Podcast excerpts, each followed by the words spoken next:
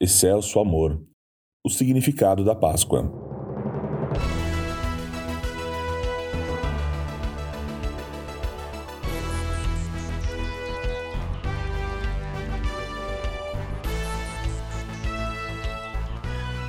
Estamos na semana da Páscoa e nesta série de podcasts nós vamos bater um papo com os nossos autores sobre a Semana Santa.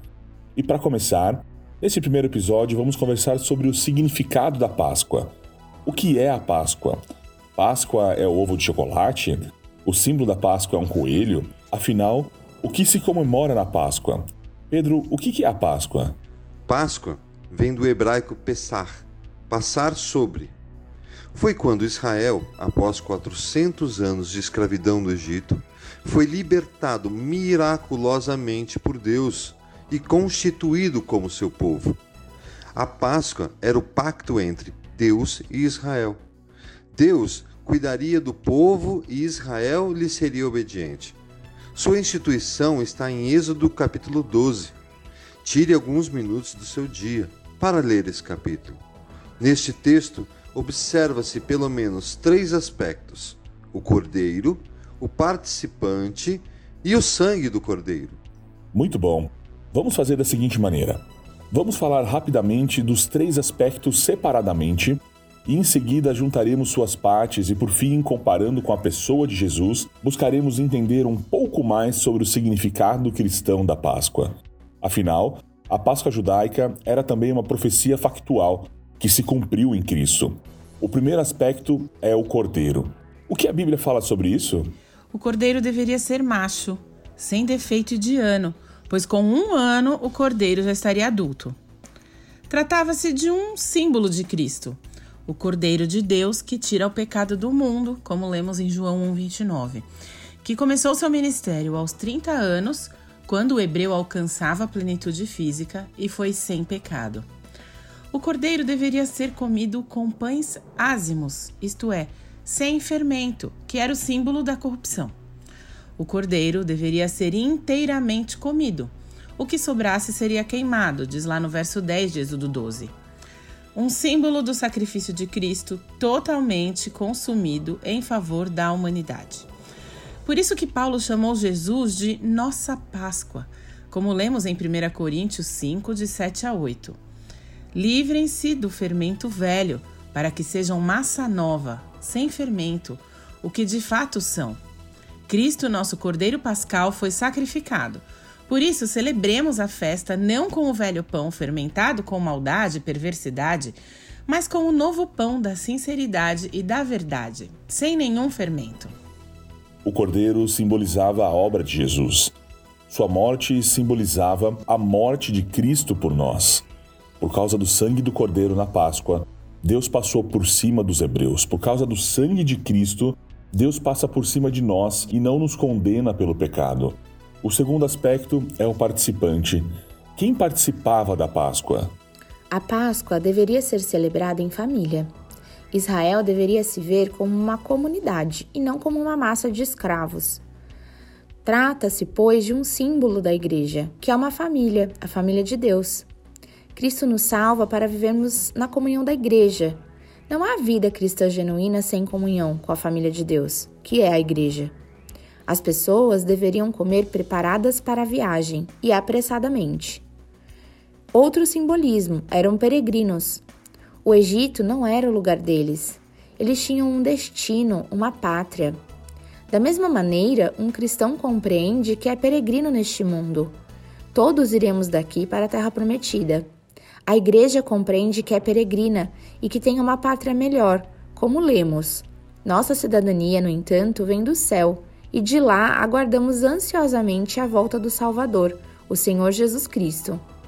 A Páscoa judaica lembrava aos judeus que eles foram estrangeiros no Egito e que Deus lhes dera uma terra. Filipenses 3:20 nos lembra que nós somos peregrinos neste mundo e que Deus nos deu uma pátria celestial. Somos peregrinos em busca de uma pátria melhor, cujo acesso é o Cordeiro de Deus que tira o pecado do mundo. O último aspecto é o sangue do Cordeiro. O sangue era a cobertura que salvava.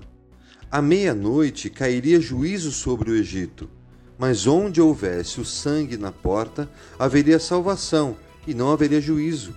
Versos 12 e 13. Simbolizava o sangue que Cristo derramaria na cruz para nos livrar do poder das trevas e da condenação eterna. O sangue do Cordeiro que foi derramado e aspergido nas portas das casas dos judeus significava que eles estavam cobertos. Deus passaria por cima da casa e não a julgaria. Da mesma maneira, quem está coberto pelo sangue de Cristo, quem crê no seu sacrifício na cruz pelo pecador, está coberto e não será julgado. João 3, 16 e 17 porque Deus amou tanto o mundo que deu seu Filho único, para que todo que nele crer não pereça, mas tenha vida eterna. Deus enviou seu Filho ao mundo, não para condenar o mundo, mas para salvá-lo por meio dele. O sangue do Cordeiro de Deus nos cobre do juízo divino. Pois bem, a Páscoa do cristão não é o ovo de chocolate, nem seu símbolo é um coelho. Isso é uma festa popular. A verdadeira Páscoa é a celebração que Jesus morreu pelos nossos pecados. Cristo é a verdadeira Páscoa. Ele morreu numa semana de Páscoa, encerrando assim o trato de Deus com Israel, geopoliticamente falando, fazendo surgir outro povo, a Igreja. Um povo multirracial, multiétnico e atemporal, sem geografia. A ceia do Senhor substituiu a Páscoa pois é a celebração do sangue da nova aliança, conforme lemos em Mateus 26, de 17 a 28 e Lucas 22, de 14 a 20. Essa nova aliança cancela a antiga aliança. O cristão na Páscoa lembra disso. Cristo morreu pelos nossos pecados. Esta sempre foi a verdadeira mensagem da igreja. 1 Coríntios 15, de 1 a 4. Cristo morreu por nossos pecados, como o cordeiro que morreu para que os israelitas tivessem liberdade. Mas Cristo ressuscitou e essa é a diferença.